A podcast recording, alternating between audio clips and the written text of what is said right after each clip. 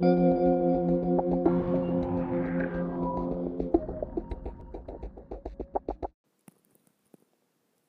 casca. Das dores entreabriu a porta para espiar os homens que levavam o corpo de Vera coberto.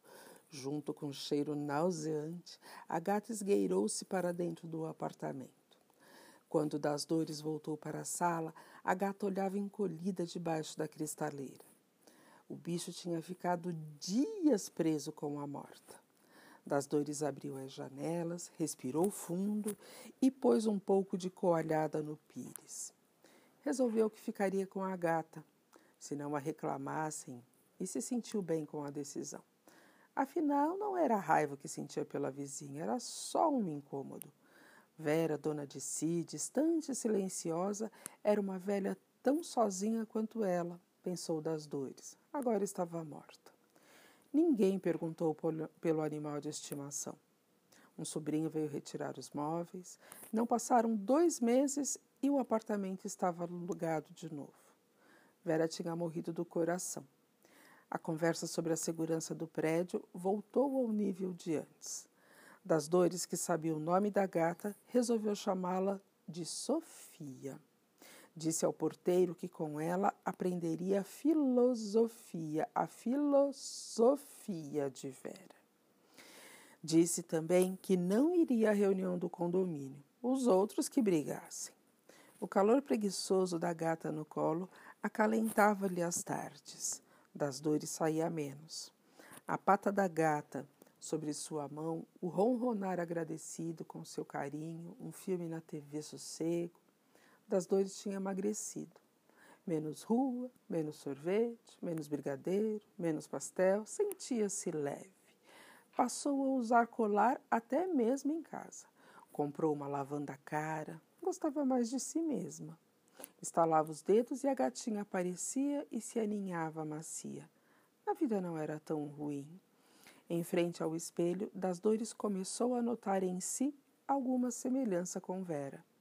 A calma, um minuto de espera antes de fazer o gesto seguinte e descobriu o jeito da gata.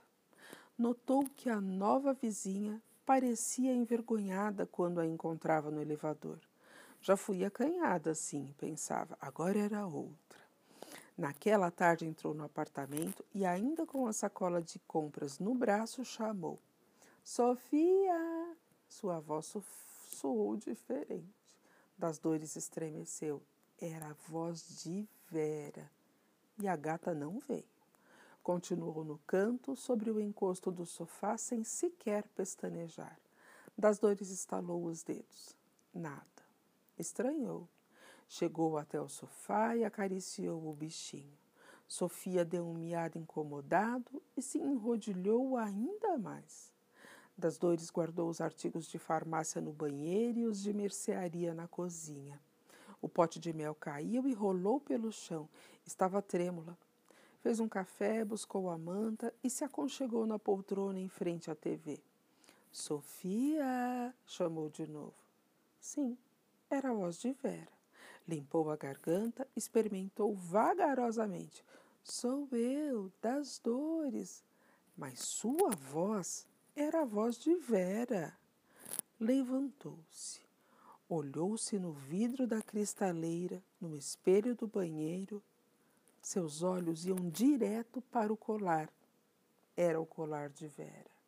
Era igual, só agora percebia com certeza comprado na mesma loja. Estava tonta, a vista embaçava. Procurou a marca de nascença na altura dos rins, mas quando levantou a blusa, sentiu o cheiro da lavanda. Era o cheiro de Vera.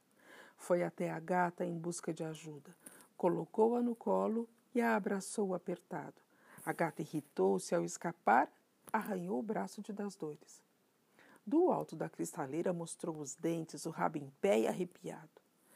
Pensamentos fragmentados e sem sentido sobre a gata e a antiga dona atordoavam das dores.